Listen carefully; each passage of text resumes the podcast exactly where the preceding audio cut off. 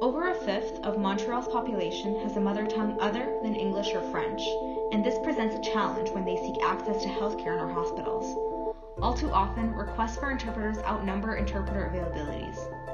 Medcom's co founder, Kenzie Abdi Hamid, here with us today, identified this disparity as a medical student and decided to directly address this issue by creating Medcom with co founders Ellen Chow and Jenny G.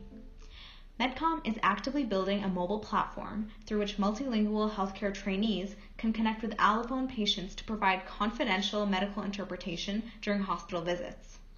Since its creation in 2019, Medcom has made leaps and bounds towards this goal and has moved beyond simply building a platform to conducting research to optimize their translation services, publishing reviews on the use of medical interpretation in healthcare, launching a medical interpretation workshop series, and advocating for the incorporation of cultural and linguistic sensitivity training into the medical curriculum.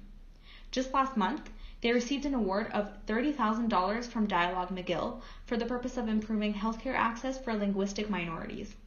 They are truly an inspiring and powerful collective, and I am thrilled to be speaking today with Kenzie Abdul Hamid and Daria Nemova, sitting co-presidents of Medcom and McGill medical students. So without further ado, let's go to my conversation with Daria and Kenzie.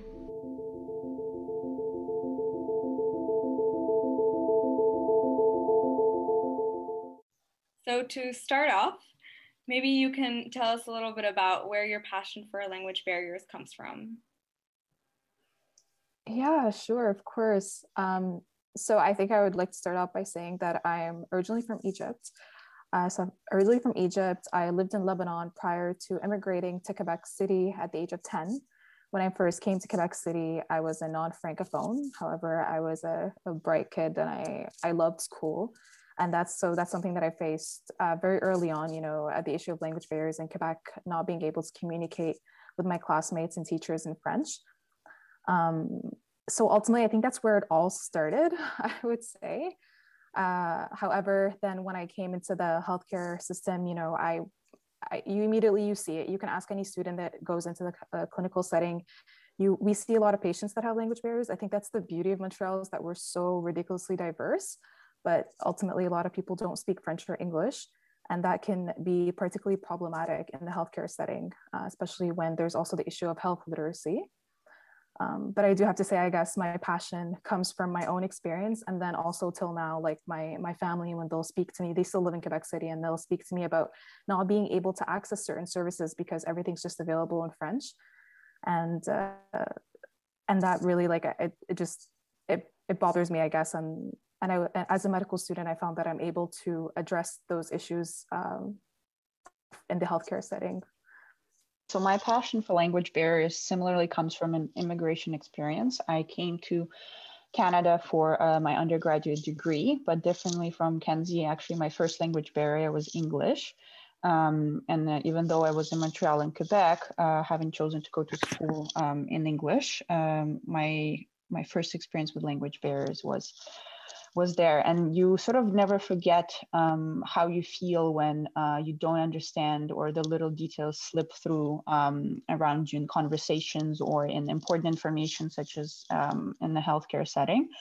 And uh, having um, like mastered english and overcome language barriers i could always reflect back and see um, what a difference um, and how much more difficult uh, it was to not be able to communicate properly and communicate and express yourself well, well. And then I had an opportunity to interpret for a family, um, a Ukrainian speaking family in the healthcare setting and having followed them through uh, several complicated appointments with many, many healthcare professionals, I saw what a difference it makes to have someone help you and translate um, if you're if you're not perfectly fluent uh, in the language of a healthcare professional. So from there on, sort of started my journey, my interest in, in language barriers. Um, I worked as an interpreter at the Montreal Children's Hospital.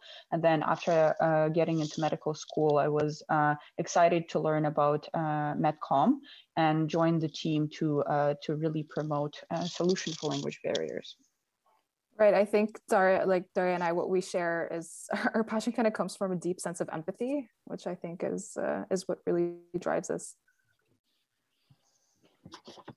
Uh, I thought I'd dive in next with your direct experiences as uh, translators and co-presidents of Medcom. You've uh, probably been exposed to many situations where linguistic barriers present a hindrance. Uh, Daria, you just talked about your experience as an interpreter before you joined Medcom. And you've even held an, an event discussing and highlighting these issues with other healthcare professionals. Um, what would you say are the major consequences of this barrier for the patient if you were to explain this to someone who had just been exposed to this issue? Right. So I think I, I first like to start by saying how, I mean, the core of of good care, in my opinion, and what we've been taught in medical school is being able to build a therapeutic alliance with the patient, so the patient doctor relationship. And we we study how important you know language in medicine is using the right language you know uh, making the patient comfortable understanding where they're coming from et cetera and giving them that room to express themselves. And i think ultimately that's all lost when there's a language barrier and it's something that i have faced as a student facing patients that i can't communicate with. There's i can't it's like i can't build that alliance with them. It's difficult to understand what the problem is. It's difficult to and we can find ways around that and finding out what the problem is but it's difficult to build that relationship which can lead to, to consequences uh, in that in that end and really like that access uh, to care and access to a good doctor patient relationship so that's what i would highlight in terms of the major consequence however i think Daria can also share with us some actual practical consequences in terms of health uh, health outcomes as well mm-hmm. So um, there's actually quite a bit of literature on uh, the consequences of language barriers. And while we don't have qualitative aspects, so numbers and prevalences, we do know what kind of outcomes uh, these patients experience. And so first and foremost, um, there's delay in seeking care. If you can't uh, communicate uh, with your healthcare provider, if you don't understand how the system works, you're less likely to to to to get uh, to to go and ask for for services and to access healthcare. And what this leads to is um, delayed in diagnosis uh, and often presentation to the emergency room where things are more serious and more urgent. Um, then, like Kenzie mentioned, that disruption in that therapeutic alliance, not being able to properly assess the patient because you can't ask them the history uh, of their medical condition or the situation that brings them into the emergency room. Not being able to do that leads to misdiagnosis, leads to medical errors, and over interventions. So you're you're probably going to try to uh, you're more likely to use uh, scans and imaging. You're more likely to do blood work to get some objective nonverbal answers to your questions. You're more likely to admit the patient um, as a precaution because you don't know exactly what's causing their problem. All of this could be rectified by the use of a communication tool such as an, an interpreter. Um, we also know that patients with language barriers are, uh, have longer hospitalizations for all the similar reasons already mentioned. Um, and as a result of it, um, a frustration, a, a, very frustrating experience with the healthcare, uh, which perpetuates the cycle. So you're less likely to seek care again. Um, I think medical, uh, sort of basic medical education comes uh, comes in as well. Um, if you don't know to, uh, to, sort of to exercise or report certain symptoms, uh, or if you don't understand the link between your diet and diabetes, and it, it, can never be properly explained to you by your healthcare professional because you don't speak their language, all of that sort of comes into pictures and affects uh, worse outcomes uh, in in patients with language barriers. I say that every rotation that I go through, I encounter at least uh, one like very memorable and teachable um, case of language barriers. Um, so one I'm going to share was from my psychiatric rotation, uh, psychiatry rotation, sorry. And so this was a patient who's been, uh, when I met him, was uh, has been hospitalized for six months. Um, and part of it was uh, the seriousness of his condition, but another part was the fact that he would only be evaluated every two weeks. Um, and at first I thought that was weird, but upon uh, investigation, I realized um, that he was only evaluated when a certain member of the team was present who spoke his language. So as a result, this man went uh, for 14 days not being able to speak to anyone uh, in his first language um, in the psychiatric unit. Um, and um, you know that's by itself would be would worsen your mental mental status and your mental health and your experience in the healthcare system so sort of that story always sticks uh, sticks to me as an example of unnecessary prolonged hospitalization as a result of uh, not being able to communicate to your team mm-hmm. and you've written about this before. You you have a review on the on the effect of uh, medical interpretation, whether online or in person, on patient satisfaction. And uh, since since you've since you've brought this service into into the world, Medcom and your interpretation services, what's been the feedback that you receive from patients and other other doctors in the healthcare community? Medcom in the healthcare setting, it's it's getting it's still uh, being presented, it's still being introduced into the system. I would say. Um, however, like the feedback that we've gotten generally has been just wonderful. Uh, anybody that kind of hears about us, they're they're so happy that something like this even exists, or there's a potential that something like this exists because of the the huge huge gap. Um, and often, like uh, very randomly, I'll have someone you know message me, "Oh, like, do you have? I heard of Medcom. Like, do you have a student that can interpret for us?" And i'm i'm so happy that they heard of us but like we're not even we don't even try to advertise it this much because we haven't grown enough and we don't find that we're sustainable enough to, to offer that but they'll reach out because there's nothing else available. And so it's very well received in that in that end.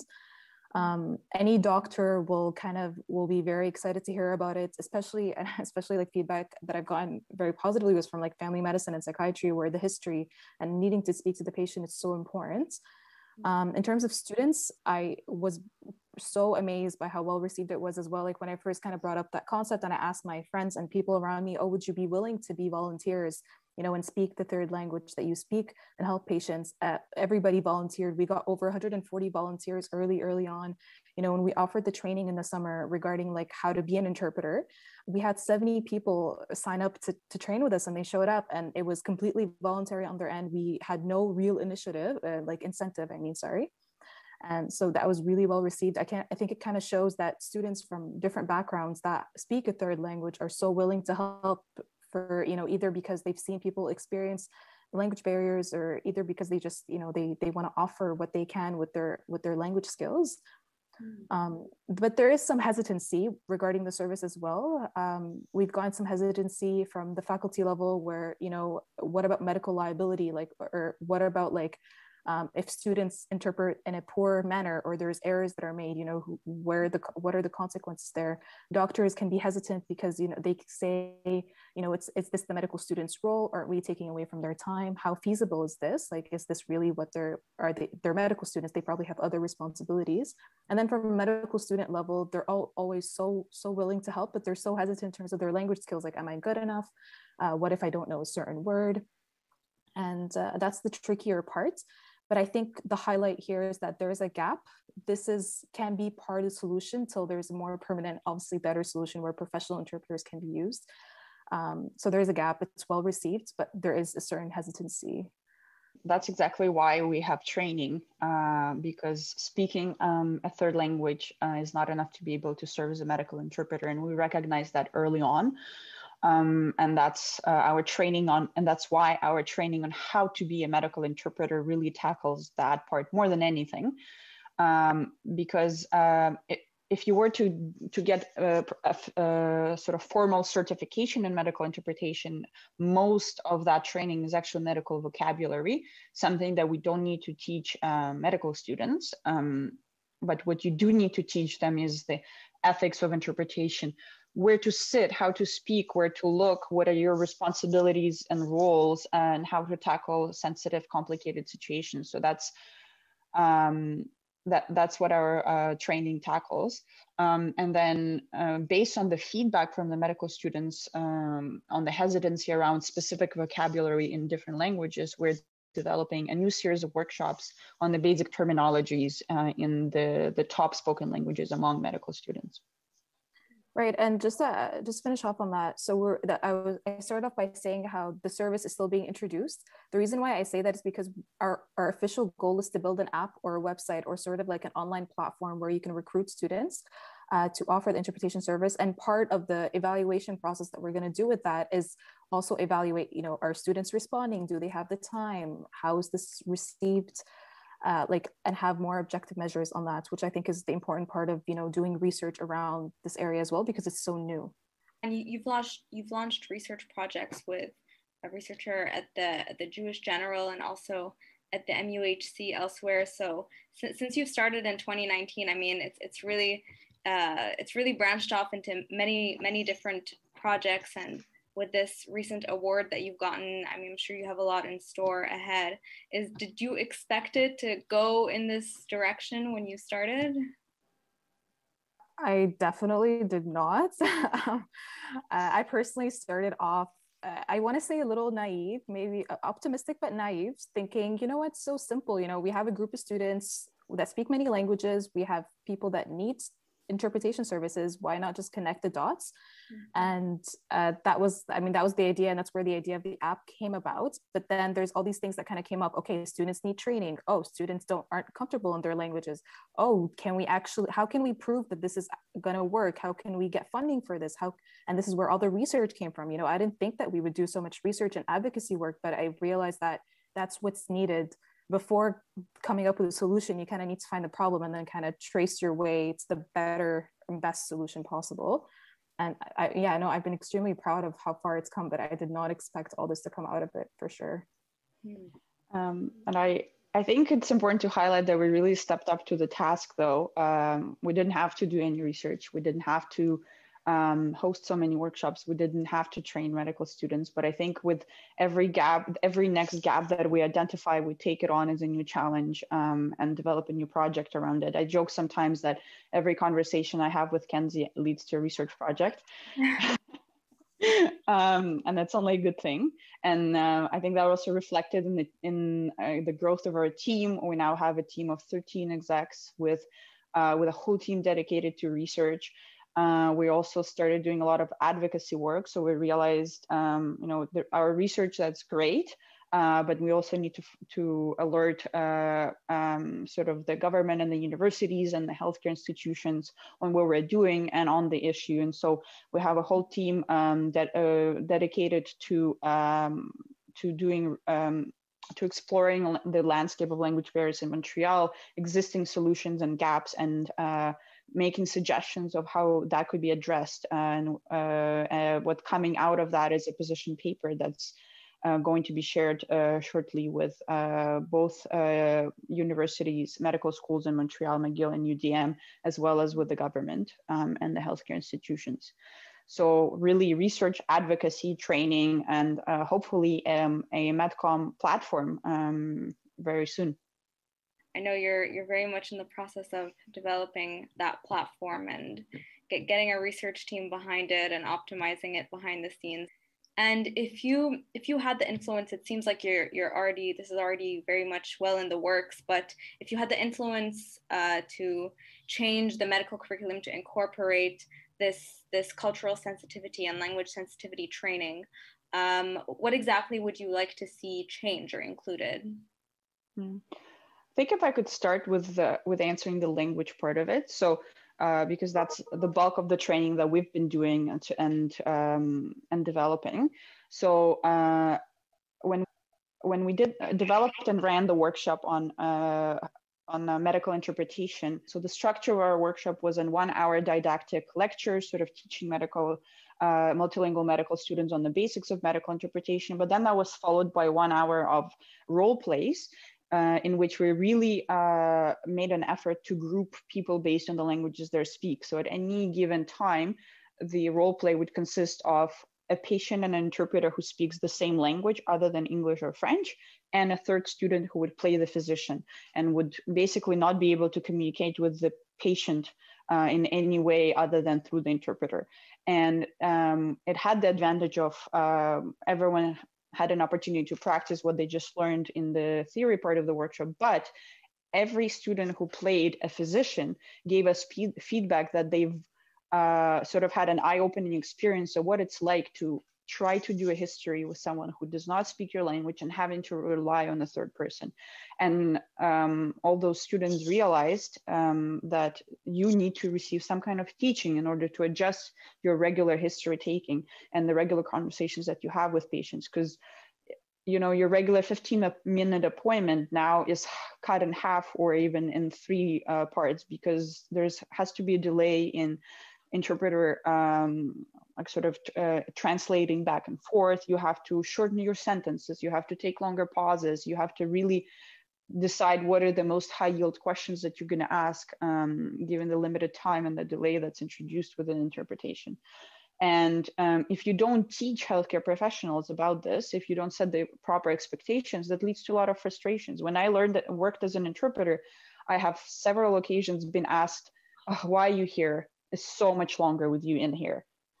Do we really need you? Can't I just?" It seems that they understand a little bit, of the language can't i just figure it out but what um, what the healthcare professional might not realize is that without an interpreter it might appear that you're having a conversation it might appear that the patient is nodding along as if they're understanding but um, the communication is interrupted in the appointment and the health outcome is worse off if you don't use a professional interpreter mm if I step back to what we think, what kind of training needs to be introduced, we really think that every me- medical student and healthcare, uh, other healthcare professional uh, students have to be taught about language barriers because it's a real issue and a very prevalent uh, issue in our healthcare system.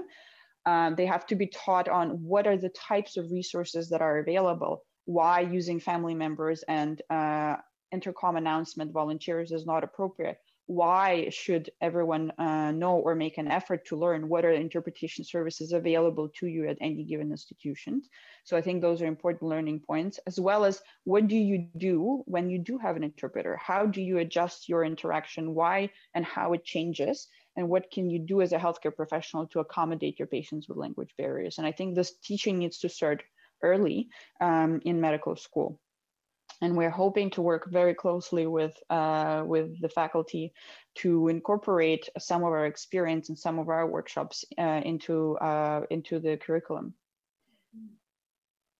Right. So there was a two part to your question. You talk we talked about language sensitivity and, and cultural sensitivity. I think that in terms of cultural sensitivity, I've thought a lot about that. And recently there has been a lot of talk on how do you how do you teach cultural competency? How can you become culturally competent what does that even mean I, what I prefer and what's also been a little bit um, integ- uh, integrated into the curriculum already is cultural safety training. So how do you approach someone from a different culture and allow for a safe space for them to express themselves and then come to come some mutual understanding? And I think that that's really important. It's done a bit, definitely. And I think that there's a lot more talk now. There's a lot of revamping into the curriculum to include more. What I think I would love to see, I don't know if it's realistic. I don't know if it's if it's practical, but just in general, having students present that their own stories. So I'll explain myself. So we are a ridiculously diverse group of students, and I'm so proud of that. And McGill is so proud of that. You know, we're a medical medical cohort that is so diverse. I think that we have a lot to bring to the table, and I would love to learn from my colleagues about their stories, about their heritage, about their culture, and I'd love to teach, you know, myself. And be and being able to do that i think would be really powerful and really like give you a lot of insight that you wouldn't get otherwise. And i think maybe like in small group sessions or whatnot i think that would be really valuable. And that's what i would i would love to see that integrated somehow. Very you know informally but for, more formally i'm not, not sure.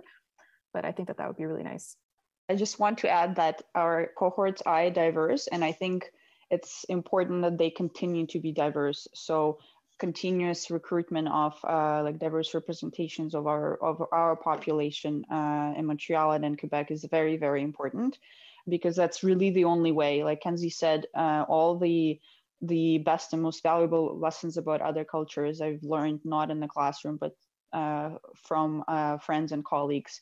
And um, I think the same happens in the clinic. Uh, you need to have diverse group of healthcare professionals in order to attract and make uh, comfortable your diverse patients. Definitely.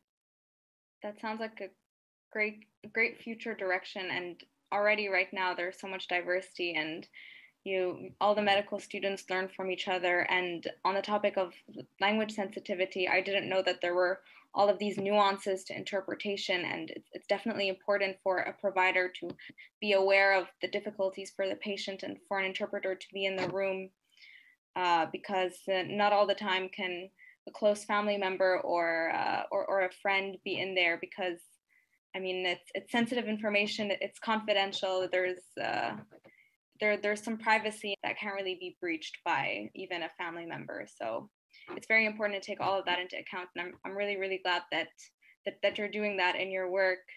And uh, with all of these projects and this recent award that you've gotten, which is amazing, uh, what what does the future? What do you have planned for the future of MedCom? So we plan on running the workshop on how to be a medical interpreter again this summer to a wider cohort of medical students as well as medical residents. Um, then we're also developing a workshop on how to interact with an interpreter. So this would target not just only multilingual students, but any any medical uh, medical student. Um, and um, what we also would like to do is to spread all of our uh, workshops and activities to other healthcare uh, healthcare programs, so nursing students, speech language pathology students, uh, physiotherapy, occupational therapy, because um, again, uh, it's it this this this line of work and this training is uh, relevant for any any healthcare training. We also would like to recruit volunteer more, uh, we'll continue rec recruiting volunteers to serve as interpreters and providing them with adequate training.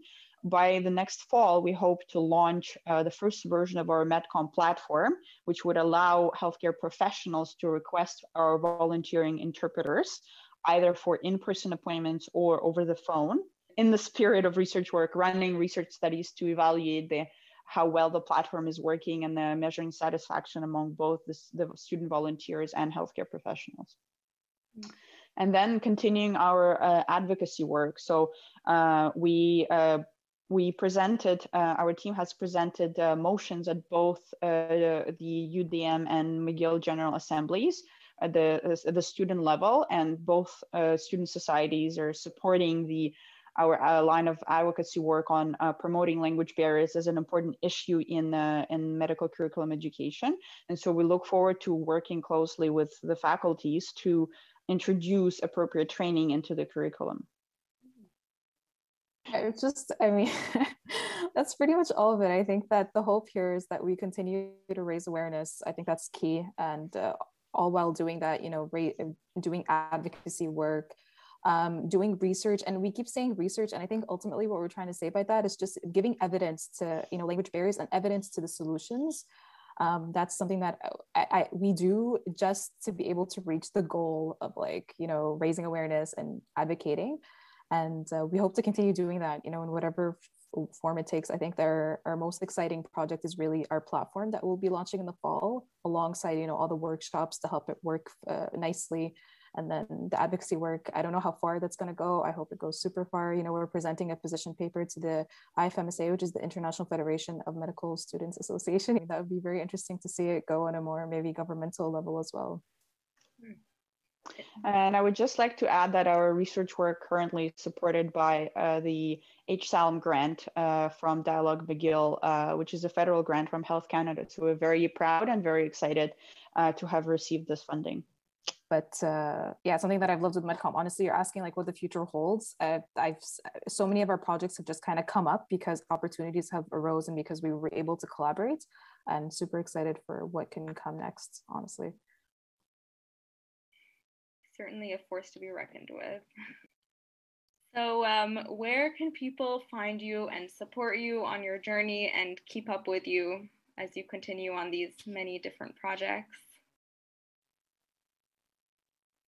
Yeah, I think uh, you could always find us on Facebook. Uh, we're called Medcom Medical Interpretation. Um, so we we regularly follow updates there, and you can message us directly. Um, and we're all, always looking for collaborations. So if uh, for um, in, in, in, our goal to spread Medcom initiative to other healthcare professions um, and uh, other healthcare trainees, I think the best way to do that is having uh, students from other uh, healthcare uh, programs um, sort of join the team, join our team, and then introduced uh, workshops to their colleagues. Because one of the reasons why I think our our initiative is so successful is because we understand medical students really well. Because we are medical student, we are students. We understand availabilities. We understand what works and doesn't in terms of training, the timing for workshops, the format of the workshops. Um, and uh, that's uh, it would be very hard for us to to do that for nursing students or social work students without having a nursing student or a social work student involved.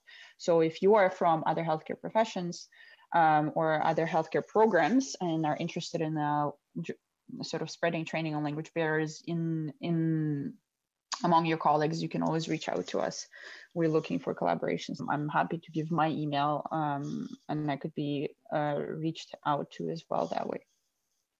On Facebook, our name is Medcom Medical Interpretation, as well as on Twitter at uh, Medcom McGill, at Medcom McGill. Um, our volunteering database includes uh, 92 students from all years of the cohort of the McGill Medical Schools speaking uh, 25 languages, um, languages and dialects. So quite, quite a huge uh, sort of powerful uh, cohort um, of volunteers. And I think the numbers are only increasing every year with the increasing diversity of the cohorts, which is great, but very important that it continues. And that is our show. Thanks again to Daria and Kenzie for speaking with me today, and thanks to everyone listening for your attention. All of Medcom's contact information is linked in the show notes, so if you're interested in what they do or want to work with them, feel free to reach out like Daria mentioned. Also, a very special shout out to Global Health Programs at McGill for helping us bring this about. If you've enjoyed this episode of our Immigrant Health podcast series, make sure to check out our other segments and stay tuned for lots more to come from Reimagining Global Health.